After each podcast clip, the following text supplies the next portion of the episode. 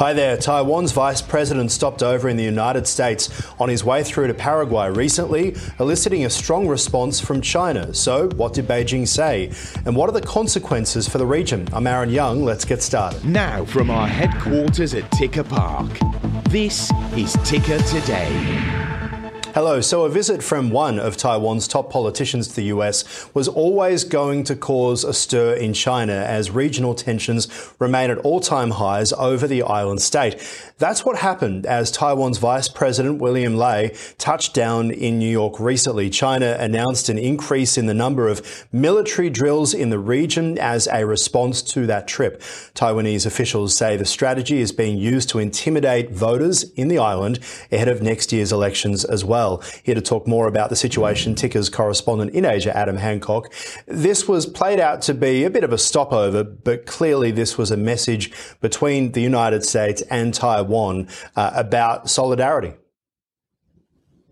Absolutely, yeah. I mean, the, the US and Taipei, they don't actually have formal diplomatic relations, but this really is kind of a way around that. Basically, Taiwan only has a number of countries that formally recognize them and they, you know, they have embassies and relationships with. And a few of them are in South America. So quite often leaders from Taiwan, they make the trip to South America and they go via the US and they basically transit for a couple of days in the United States where they, you know, they, they have some meetings, they ha- hold some talks.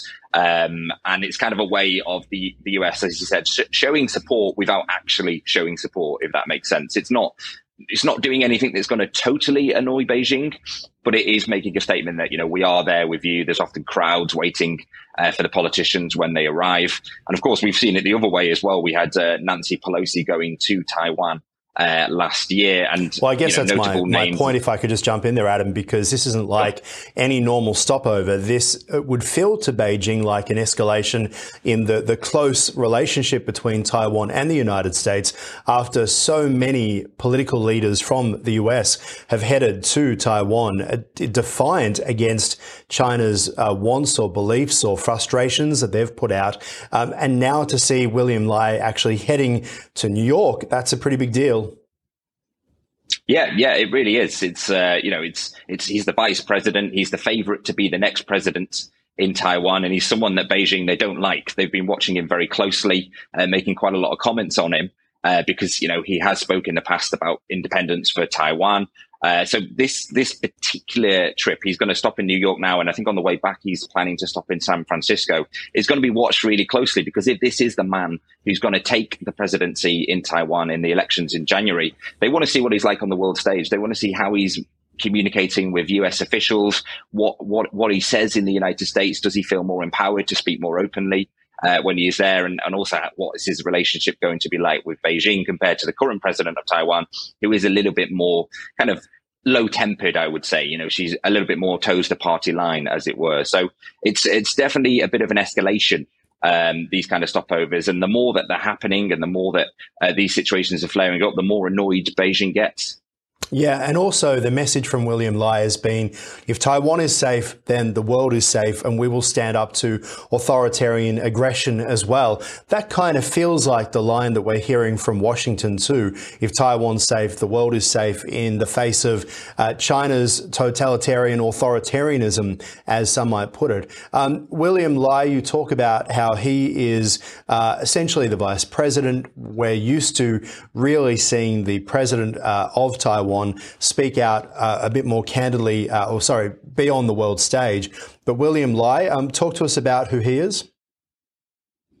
Uh, yeah, so he's he's set to be the man really to take charge. He was educated at Harvard. He's uh, made some fairly critical comments of Beijing in the past, seemingly very pro independence. Um, he's toned down a little bit since he's come into the front running really for the presidency in Taiwan. Um, I think he knows full well that when you know when you become the Taiwan president, there's a lot of pressure on you, and you're watched very closely, and you you know you can act a little bit more openly when you're running for presidency or when you're sort of a lower ranking politician. But once you're in that top job, you've got a very difficult balancing act to take on. So it's not it's not a gimme, by the way, that he's gonna he's gonna take the presidency. It's quite a complex an intense process um, to get to, to be the Taiwan president. And I think over the next few months, there's going to be a couple of changes. But one thing to watch will be if, you know, we are expecting some kind of Chinese military drills to happen around Taiwan. They always happen when, when these visits take place, basically. But how hard will Beijing go? Because on the one hand, they almost want to intimidate the voters ahead of the election and say, look, if this guy gets in, he's bringing war to your country and it's going to be a lot worse than what's happening right now. But on the other hand, they don't want to push people too far because there's still a chance that the more moderate uh, party and the candidate they put forward could get success in the Taiwan elections. But they, if they go too far with the drills and they're too intimidating, too over the top, they might vote pe- push people to vote really for someone like William Lai, who is a lot more pro Taiwan independence. So I think watching what Beijing do in the coming days and how they uh, handle this situation is going to be going to be very interesting. Very much so. Remembering Beijing has never said that they won't use force to bring Taiwan under its control. William Lai, on the other side, as the vice president of Taiwan, uh, says describes himself as a practical worker for Taiwan's independence. That is a red line for Beijing, right? Yeah, yeah, that, that kind of comment will not go down well uh, with Beijing at all. Remember, Beijing views Taiwan as its own, the ultimate goal, really. A lot of people think that, you know, President Xi wants in his legacy that he will reunite China and Taiwan a lot of the signs are pointing in the direction of some kind of Chinese action in the future, maybe even in the near future. Uh, so comments like this from from lawmakers and potential future presidents, they don't go down well um, with Beijing. They they don't like William Lai. They don't want him to become president. Uh, he's a problem for them. And um, you know, going to the United States twice, you know, he's going to go there on the way there and the way back. Mm. That's not going to go down well with the with the with the Chinese government. Talk to us about the elections next year. What are we expecting? Uh, we're expecting a pretty close race, to be honest. Um, it's crucial. It's it's always crucial, really, the the Taiwan election campaigns. Uh, but this year is going to be even more intense. Uh, we've had a couple of years now of President Tsai, who, as he said, has been a little bit more towing the line, a little bit more diplomatic. Uh, but wasn't afraid to also rock the boat. Obviously, welcoming Nancy Pelosi uh, to make that visit to Taiwan last year. We also uh, she met with Kevin McCarthy in the United States, so she's certainly not averse to upsetting things with with Beijing. But I think this one's going to be uh, probably the most closely watched election by Beijing. Uh, you know, we've got William Lai, who, as we've talked about, very pro independence somebody who could get a very nationalist attitude going in Taiwan. And then you've got the more kind of moderate parties, of which there are a number, um, who would be a little bit more towards the center. Um, so yeah, it's it's really the campaigning kind of swings into action in the coming months now, um, and then it, we're expecting the election to take place in January next year. How widely publicised was this trip by William Lai? Was it meant to be something that he was making a statement about Chinese authoritarianism and Taiwan standing up to it? Or is this something that essentially leaked out of a meeting? I know that he was attending a lunch in New York when he made these statements. Yeah, no, they're, they're, not afraid really to to make these things public. It was well known, like early early last week, it was kind of scheduled in that this was going to happen.